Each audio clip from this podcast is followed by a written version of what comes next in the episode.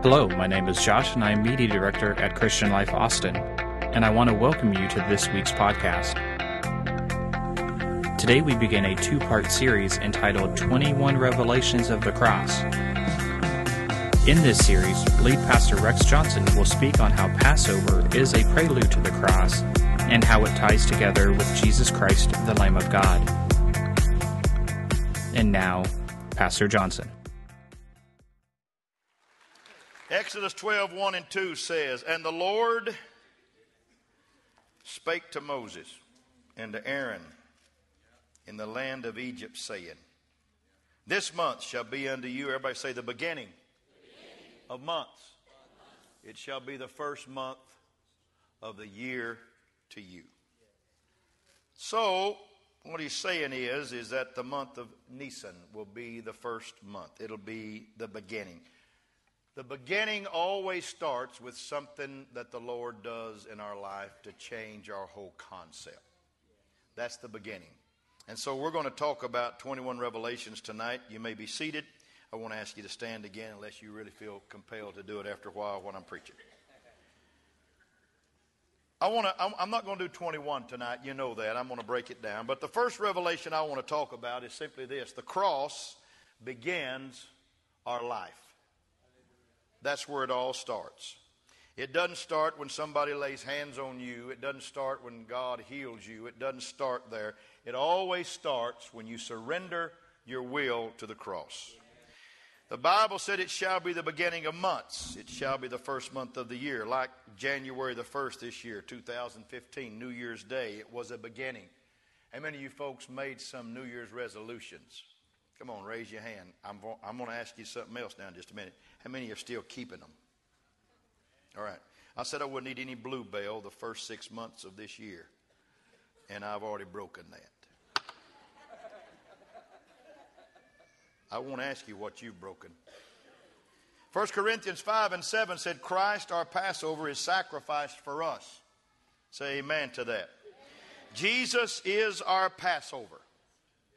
He is our protection, and He is our deliverance. The cross always starts a new beginning. Hear me. The cross always changes the calendar of your life, it erases the past.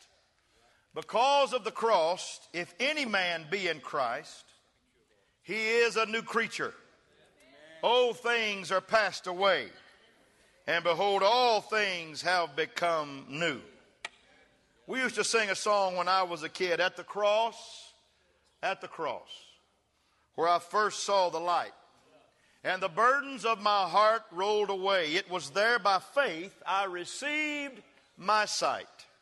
And now I'm happy all the day. We must not, folks, insult God. The cross erased our yesterdays. and for you to be captured by your yesterdays after the cross has erased your yesterdays is an insult to God. The cross has changed your calendar forever. You're no longer living on the BC side of life. You're living on the AD side of life. Not before Christ, but after the death. But the Word makes it clear that Jesus went to the cross to make a change in every one of our lives. The devil hates the work of the cross and the new birth. That's why he keeps bringing up the past to torment you. But there is no past, hear me, with God. He said he has put your sins as far away from you as the east is from the west. He has thrown them in the sea of forgetfulness.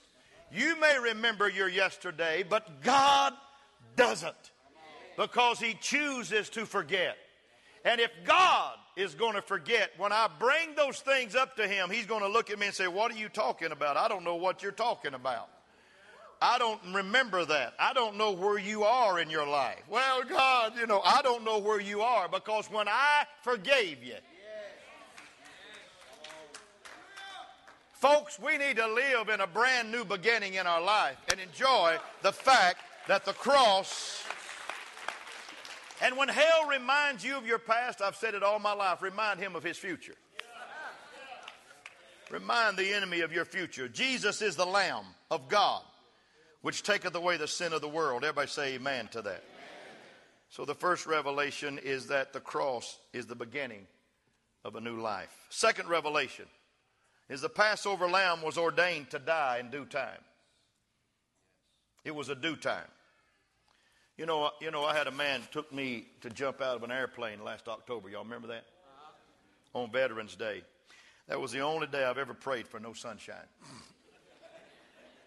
I prayed for the clouds to stay together because you had to have clear, clear skies to jump. We was going to jump from 14,000 feet. The thought of that was not the first foot, it was the 13,999 after that. That's a long way to fall. And they said it was going to free fall for one solid minute. Wow. Here's what I, here's what I discovered from that. That day wasn't my day to die. Because if it was, I'd have died anyhow. So I looked back and said, Whoa, I wish the clouds would have opened and I'd have jumped. So I'd have been brave and said, I jumped out of an airplane. But it's okay if you call me a chicken. That's fine. I thank God the clouds covered. God said to the children of Israel to take the lamb on the tenth day. Everybody say the tenth day. This is the tenth day of Nisan, N I S E N. And set it aside until the 14th day. Everybody say the 14th day. So God told the Jewish nation not to touch or to kill the Passover lamb until the 14th day of the first month. So, it was an exact time of preparation for death. Look at this. It's no coincidence that the Lamb of God, Jesus Christ, entered Jerusalem on the 10th day of the month. Palm Sunday was the 10th day of the month. I've done a little, re- I've done a little research, folks, on this, and I, I studied the Jewish calendar from AD 29 to AB, AD 36. And the only, the only time that Sunday was a Palm, Palm Sunday was a Sunday was AD 33. Isn't that amazing? John Baptist started his ministry in the 15th year of, of Caesar Tiberius, of Tiberius. And it was in 29 AD. And so John's ministry started six months, evidently, before the Lord's, because a high priest, and John was after the order of his father and mother as high priest. And John was a priest. John was, John was a priest's son. And so John was 30 years old when he entered his ministry. But here's the situation six months later, Jesus entered his because he is our high priest. Amen? He is the eternal high priest. There's no high priest like Jesus Christ. And so around 30 AD, the Lord started his ministry. Now, it's an historic fact confirmed by scriptures. It's also not a coincidence at the time from the first Adam to the second Adam, Jesus, the Lamb of God, was 4,000 years in preparation. Stay with me now. That's four days. According to 2 Peter chapter 3, verse 8, one day with the Lord is as a thousand years, and a thousand years as one day. Stay with me. Don't, don't lose me now. Jesus was set aside for 4,000 years or four days. 1 Peter 1 18 through 20 said, For as much as you know that you were not redeemed with corruptible things, as silver and gold, from your vain conversation received by tradition from your fathers, but with the precious, everybody say precious, blood of Christ, as of a lamb without blemish and without spot, who verily was foreordained, foreordained before the foundation of the world, but was manifest in these last times for you. Now you got to listen to this. Not only was the Lord Jesus set aside for 4,000 years, but he rode into Jerusalem on a coat, aboard a coat, on the 10th day of the first month. That's the day that the Passover priest would pick the lamb that was perfect. All right. Arriving what we call Palm Sunday. Following his triumphant entry into Jerusalem, one day passed, that's Monday. Two days passed, that's Tuesday. Three days passed, that's Wednesday. Four days passed, that is Thursday. He went to the cross. Have a wonderful thing to discuss with you next week. I'm not gonna, I'm not gonna hurt you with it tonight. But I want to read one scripture to you before I pass on from this. Matthew 12 and 40. For as Jonas, Jesus said, was in the three days in the, and three nights in the whale's belly, so shall the Son of Man be three days and three nights in the heart of the earth. Here's what I want to tell you, sophisticated, intelligent people. You can't get three nights in the, in the grave Friday night, Saturday night. Up, we, we missing a night. So next Sunday, next Wednesday, I'm going to talk about it. I'm going to share some revelation with you that God has blessed me with. We're moving on right now. I got I got to answer that question. Third revelation. Oh, I've lost you, hadn't I? You want me to handle it tonight? No, I'm not. Jesus was the Lamb of God without blemish. John said, Behold, the Lamb of God that taketh away the sin of the world. God instructed the children of Israel concerning the purity of the Lamb. Your lamb shall be without a blemish, he said in Exodus 12 and 5, a male of the first year. You shall not take it out from the sheep or from, you shall take it out from the sheep or from the goats. There could be no spot, there could be no blemish. The inspection process was extremely thorough and guaranteed a lamb that met the highest standards set by God. In fact, you got to get this. When a high priest in Passover took a lamb from a family, he literally, come here, guys, come here. You three guys, come here. Any, many, and miny, come here. I'll be Mo. All right. You'd bring a lamb for your family to me as a high priest. When I took your lamb, I would turn from you because you did not matter right now. What mattered was if the lamb was right. And the priest would go and inspect the lamb. It didn't matter the sin, it didn't matter the transgression, it didn't matter the offense, it didn't matter the problem. If the lamb was without blemish, he would say, Go your way. You've presented me a perfect lamb. Here's the point Jesus Christ was inspected through seven perfection, completion, distinct inspections. Pilate inspected Jesus, put it on the board. John 19 and 4, he said, I find no fault in him. King Herod inspected Jesus and said, I found no fault in this man. He's done nothing worthy of death. Luke 23 and 13. Annas, the father in law of the high priest Caiaphas, said, I find no fault and passed Jesus along to his son in law Caiaphas. Caiaphas the high priest inspected Jesus and found no blame could be put on the spotless lamb. Judas inspected the Savior and said, I have betrayed innocent blood. The centurion inspected the Master and said, Truly, this was the Son of God. And the thief on the cross, oh, somebody help me, inspected the Lamb of God and said, This man hath done nothing amiss. He said to Jesus, Lord, remember me when you come into your kingdom. Somebody say, Remember me, Lord. I want to ask you something. Have you inspected him? Have you, have you looked Jesus over? Have you checked out his record? Do you find any fault in Jesus Christ? Is there any reason why we can't elevate Jesus in this house tonight? Is there any reason why we say, I cannot praise the Lamb of God tonight? Is there any reason why somebody would say, I cannot magnify the Lord tonight? I find no fault in him. Say amen to that. Lord, remember me. Remember me. Fourth revelation Jesus Christ, the firstborn lamb, was actually the secondborn. This is a revelation. Exodus chapter 12, verse 5 said, Your lamb shall be a male of the first year. First year re- refers to the firstborn. The inheritance in Scripture and most cultures belong to the firstborn male. I'm just trying to give you some Easter joy. I didn't say it'd be good, I said it'd be interesting. God does not consider men born after the flesh to be the firstborn. The Bible shows how Adam was set aside for the second Adam, Jesus. Cain was set aside for Abel. Ishmael was set aside for Isaac. Esau was set aside for Jacob. In each case, the firstborn was of the flesh. The secondborn was made the firstborn through the Spirit. Listen, only the spiritual order of birth matters. To us, we are born, but to God, we are born again. And if you're born again of water and of the Spirit, You are the firstborn. You get the promise. You get the inheritance. We are the church of the firstborn.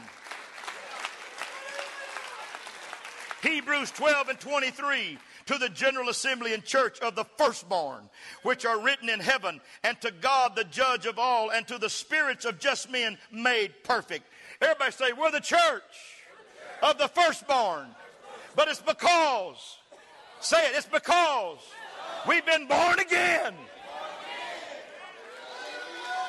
It's not your natural birth, it's your spiritual birth. Somebody get excited over that right now. It's your spiritual birth. When the Spirit of God fills you, you are the firstborn. The church is full of heirs and joint heirs. Romans 8 and 17. I'm through with that point now. I'm moving on.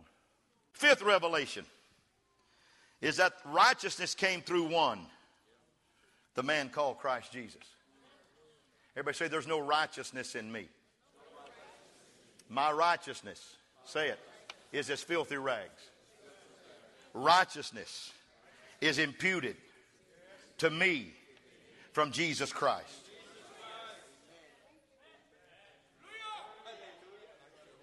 Boy, that's big time preaching right there.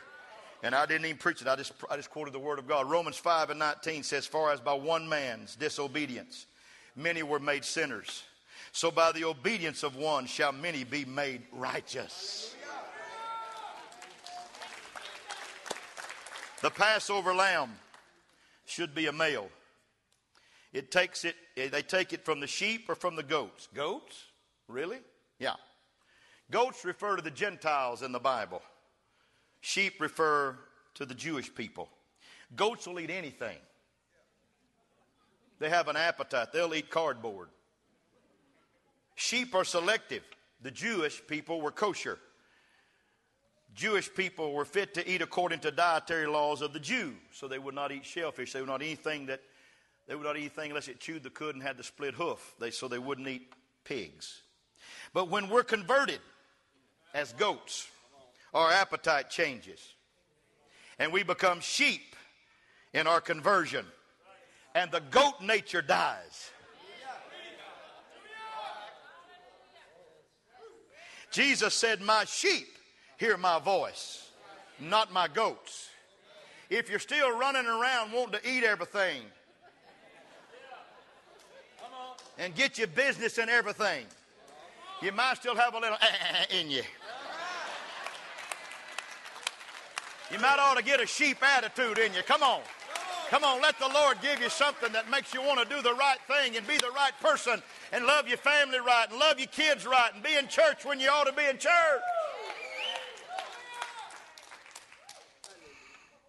Amen. Sixth revelation one Passover lamb was offered for each house. Exodus 12 and 3 says a lamb for a house.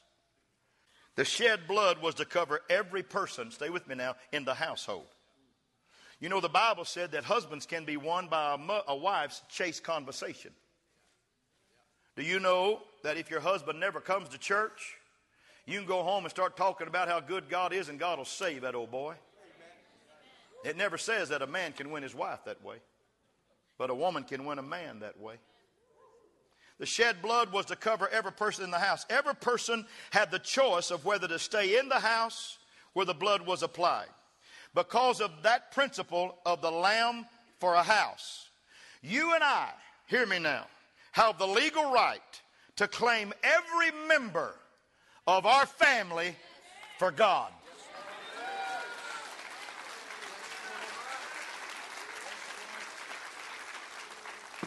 I may lose my mind here. But in Acts 16, a Philippian jailer said, What must I do to be saved? And Paul and Silas said, Believe on the Lord Jesus Christ, and you and your household, you and your household, you and your household. If you'll believe, your whole household. I need some daddies to believe for the house. I need some mamas to believe for the house. I need some parents to say, This household is covered by the blood of the Lamb of Almighty God.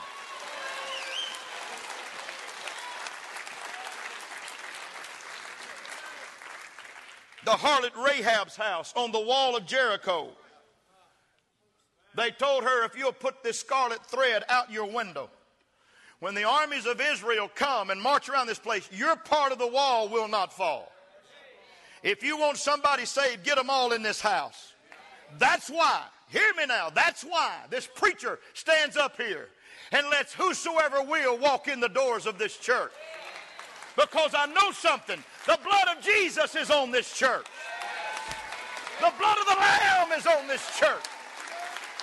The Holy Spirit abides in this church. We got to get them in the house.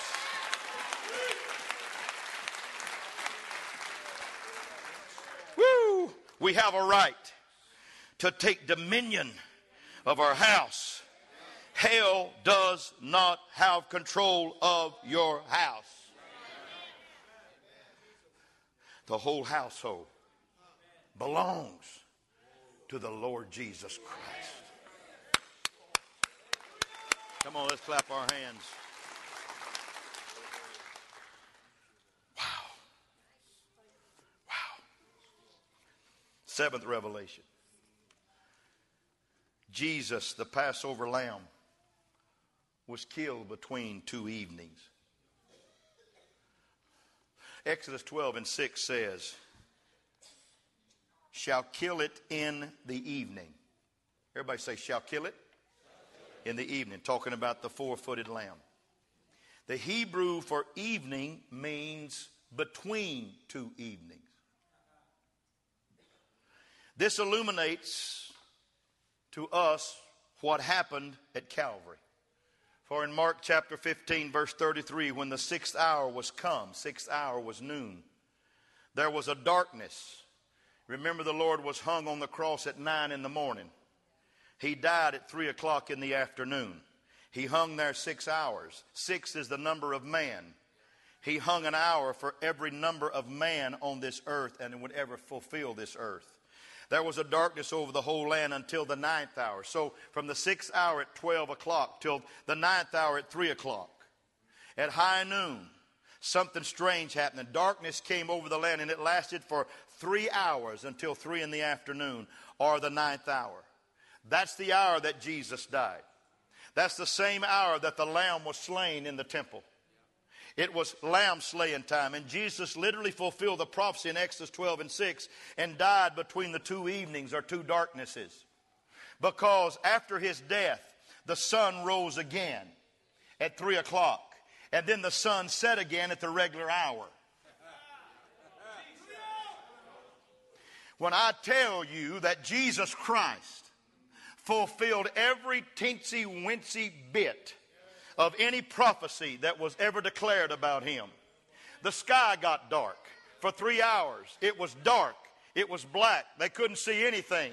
And then all of a sudden the sun appeared again at three o'clock in the afternoon. And then the sun set again. And Jesus died between those two evenings. Isn't it wonderful to know that when we preach about him, we're not talking about some fictitious character. We're not talking about somebody that just hopefully might have been. We're talking about a Savior, folks, that came to fulfill the whole gospel and the whole the whole Old Testament prophecy about him. And we're going to believe it more and more the more we hear. Revelation number eight. The whole assembly killed the Passover lamb. Everybody say the whole assembly. We read in, Acts, in, in Exodus 12 and 6.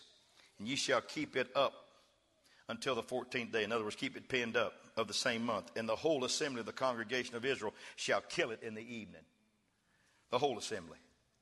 Everybody's going to come. Nobody's going to be without a knife in their hand. Everybody's going to kill. When the Jewish people gathered at Passover, the lamb was killed by every house in Israel. Say every house. The children of Israel were told to memorialize that action in every Passover feast to come. Matthew 27 25 contains these startling words. When Pilate saw that he could, not, he, he could prevail nothing, but that rather a tumult was made, he took water and washed his hands before the multitude, saying, I'm innocent of the blood of this just person. See ye to it. Then answered all the people and said, His blood be on us and on our children. Those words were prophetic, at least in two ways. First of all, rejecting Jesus Christ, the nation of Israel has suffered unbearably during the past 20 centuries, and you know that. Who can argue with that? However, there's another side of those prophetic words. It means that the precious blood of the Lord Jesus Christ rests on them and their descendants. That's the good news for the Jews. The blood of Jesus, see, the blood of Jesus don't think like we think about people that have denied him. The Lord's mercy endures forever. And the blood of Jesus remains upon the Jewish people. One day soon, his blood shall save the whole house of Israel. That's why it's important. You hear me. I don't care how much you love or dislike Netanyahu. You hear me. Abraham was given a promise. Abraham, I'm going to bless people that bless you. And I'm going to curse people that curse you. I don't care how high headed and how noble that people that have not received Christ feel about us Christians. We are not going to put Israel under our feet. We're going to honor the fact that Jesus Christ came born of a Jewish mother. He was a Jewish carpenter, and he loves everybody. And we're that grafted in branch. But we're going to honor the Lord Jesus Christ and all that he represents. Say amen to that. Hebrews 8, 10, and 12 said, For this is the covenant that I will make with the house of Israel after those days, saith the Lord. I will put my laws in their mind and write them in their hearts, and I will be to them a God. They shall be to me a people. And they shall not teach every man his neighbor and every man his brother, saying, Know the Lord, for all shall know me. All shall know me, from the least to the greatest. For I will be merciful to their unrighteousness and their sins and their iniquities will I remember no more. Hear me. If you want this Savior to be merciful to you, and you want His mercies to be new every morning, and His compassions to fail not, we ought to want everybody in this world to feel those compassions. We ought to want everybody in this world to feel those mercies. Because it's not just for us goats that's become sheep. It's for whosoever will. Come on. Let's clap our hands and rejoice in that right now. What a joy to know that. What a joy. I'm almost done.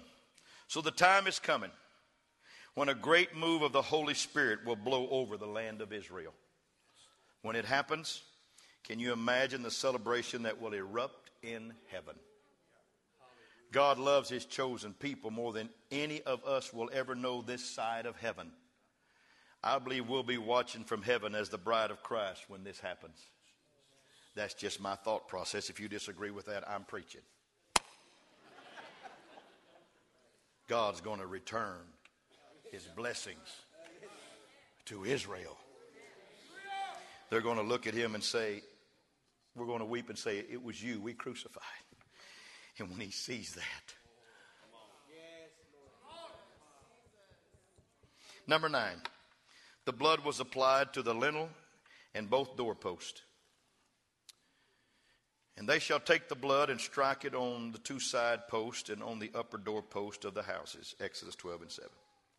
Exodus 12, 22 and 23 says, For the Lord will pass over the door. Say, the Lord will pass.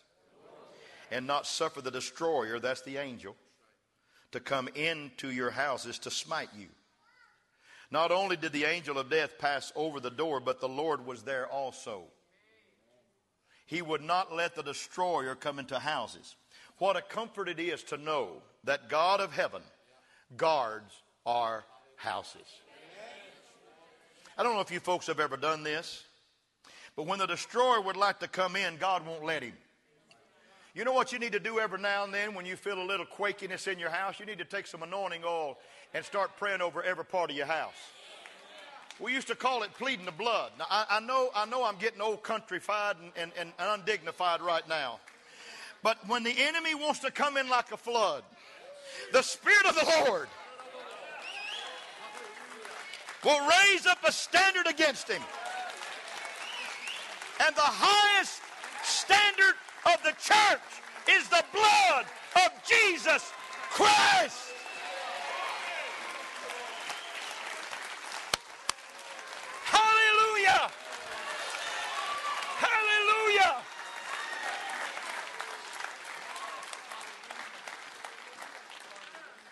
God says, Look here, Satan, my standard is against you. Satan, the blood of Jesus is against you. Jesus is the Lamb of God, and He is also the blood sprinkled door. It's Him that's the blood sprinkled door. The marks of the cross were still on Him when He rose from the grave and will remind us of what He did throughout all eternity. John 20, 26 through 28, Thomas touched him and felt the scars in his hand and his side and proclaimed, My Lord and my God. The moment that the blood is applied to you and your family, the destroyer cannot overcome you.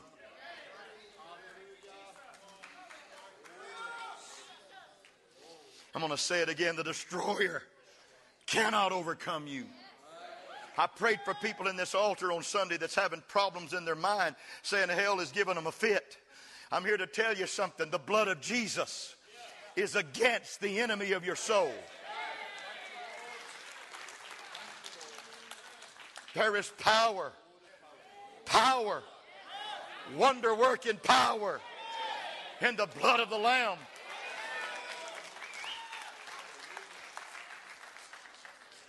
I've told this story before, but I feel like telling it again because the church has had attrition.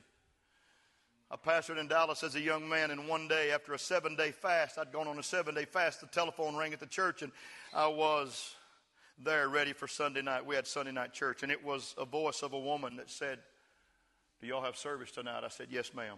She said, Do you mind if I come? And I said, No, ma'am, we love people to come. She said, But you don't understand. I'm from Anton LaVey's church in San Francisco.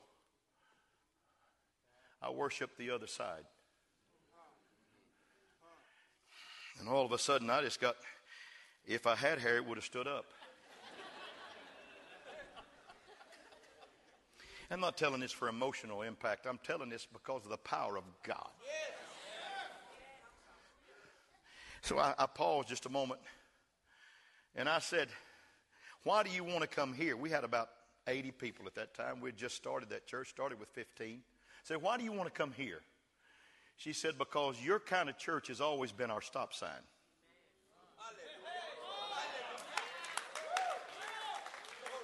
And when she said that, I said, Ma'am, where, do you, where are you at? I'll have a driver come and pick you up. Anytime hell admits that we have something that he can't handle, it's a phenomenal, phenomenal blessing on this side of the aisle.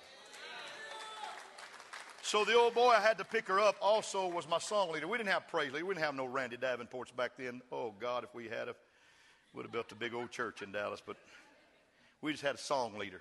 He sung out of the book. So I went to the song leader and I said, Before you go pick her up, I want you to do something. I don't want you to talk to this woman on the way back here. I don't want you to talk to her. But I want you to sing, I want you to sing, There's power, power, wonder working power in the blood of the Lamb tonight. And I want you to sing Victory in Jesus, my Savior forever. And I want you to sing, Are you washed in the blood of the Lamb? Some of you people that's been around the church a long time, you recognize every one of those songs. So she came to church that night. She came in and she was a little, little bit, you know, a little bit antsy. And I was a little antsy because I'd call one of my old boys that used to be a demonic worshiper named Charles Mahaney. I called him. I said, Charlie. I said, I've got a, I've got a, I've got a witch coming to church tonight. I said, What's she going to try to do? He said, She's going to try to put a hex on Rex.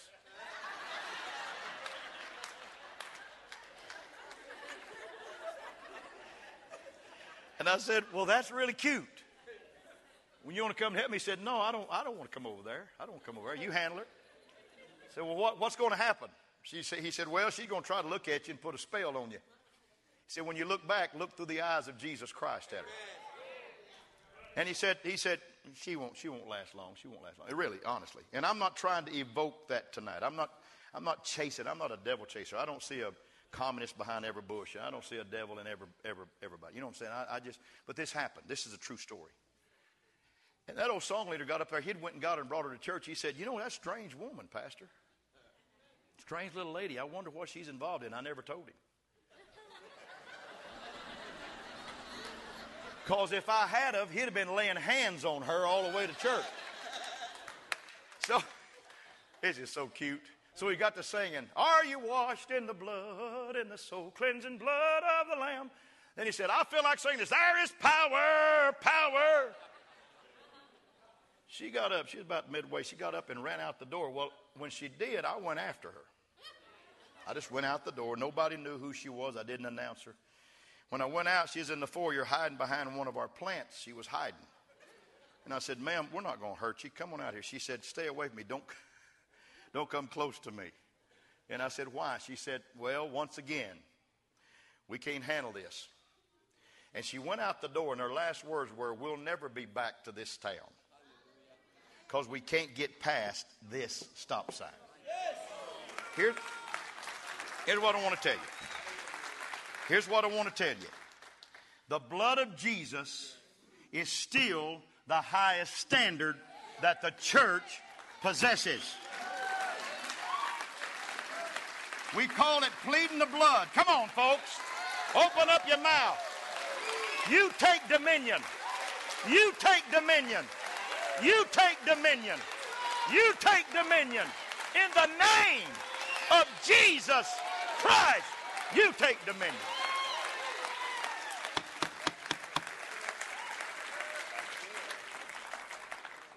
Number 10. The Passover lamb was to be eaten in haste. Everybody say, let's get in a hurry. Exodus 12, 8 through 11 said, And they shall eat the flesh in the night, in that night, roast with fire, unleavened bread, and with bitter herbs shall they eat it. Eat not of it raw, nor sodden and all with water, but roast it with fire, his head, his legs, and the purtenance. That's those gutty things, the guts. And ye shall let nothing of it remain until the morning, and that which remaineth of it until the morning ye shall burn with fire. Don't let anything remain, but if anything does remain, burn it. I don't want the lamb wasted. I don't want some birds coming by. And thus shall you eat it with your loins girded. Everybody say, gird your loins up. Your shoes on your feet. Staff in your hand. In haste. This is the Lord's Passover. There was no need to stay in Egypt when they received, everybody say deliverance. Egypt represented slavery. Egypt represented bondage. Egypt was filled with gods that oppressed the Israelites. Eat in haste, fast food. McDonald's didn't invent fast food. Moses and Israel had the first fast food. Eating in haste meant the difference between life and death, staying versus leaving. Don't cling to the old life when you get delivered. Go. I preached it Sunday. Go. The reason so many believers are powerless and are defeated because they simply refuse to leave Egypt in haste. If you're tired of the old life, run to the new life. If you're tired of hell beating you around and messing with you, run to the new life. There's a better life to live than squalling and fighting and fussing and drinking and partying and doing all the stuff and waking up with bleary eyes and hangovers every day and waking up with drug infested mindsets. There's a better way to live. There's a better way to live. There's a better way to live. Run from that. Get to the place of promise in your life. Mm. And number 11, and I close. Randy, help me. As with Passover and the children of Israel, the Lamb of God allows us to pass from death to life. Everybody say, Jesus died so I can live. He didn't die so I'd be a defeated, dying man. He died so I would be an ever increasing, living man. I don't have to die. Jesus did. He wants me to live for Him. He wants me to walk with Him. He wants me to share Him. Because of the blood of the Lamb, the children of Israel passed from death to life. Everybody say, I should have been dead. How many of you remember times in your life you thought, God, I'm dying? Uh, I, I, I'm dying. This thing's over. But God didn't let you die because you didn't know Him yet. He let you find Him. And because you found Him, You've come from darkness to light. You've come from death to life. You've come from sadness to joy. Judgment may be around you, but the moment you experience salvation, the blood of the Lamb covers your life. You're no longer under judgment. You are under, everybody say, grace. Put your hands above your head and clap your hands for grace right now. Amen. You're under grace.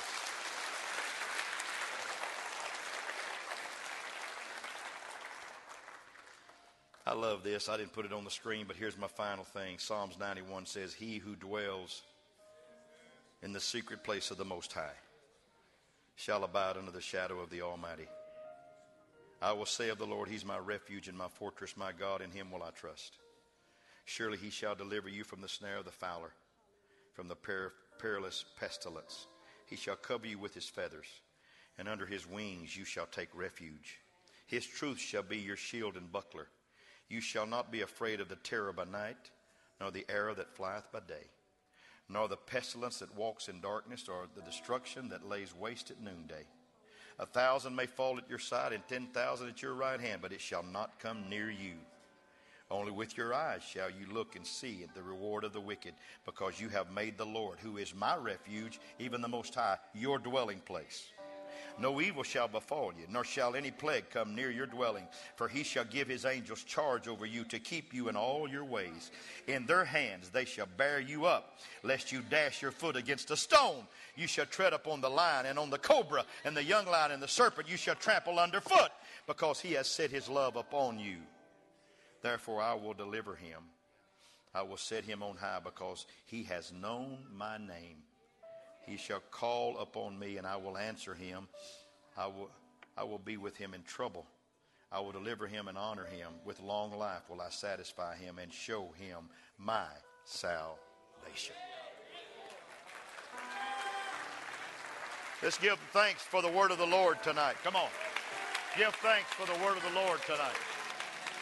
Give thanks for the word of the Lord tonight. Come on. Give thanks. Give thanks.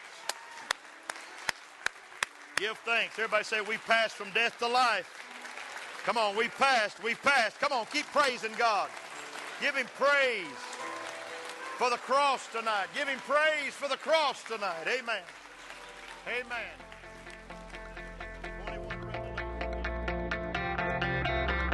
And that concludes today's podcast.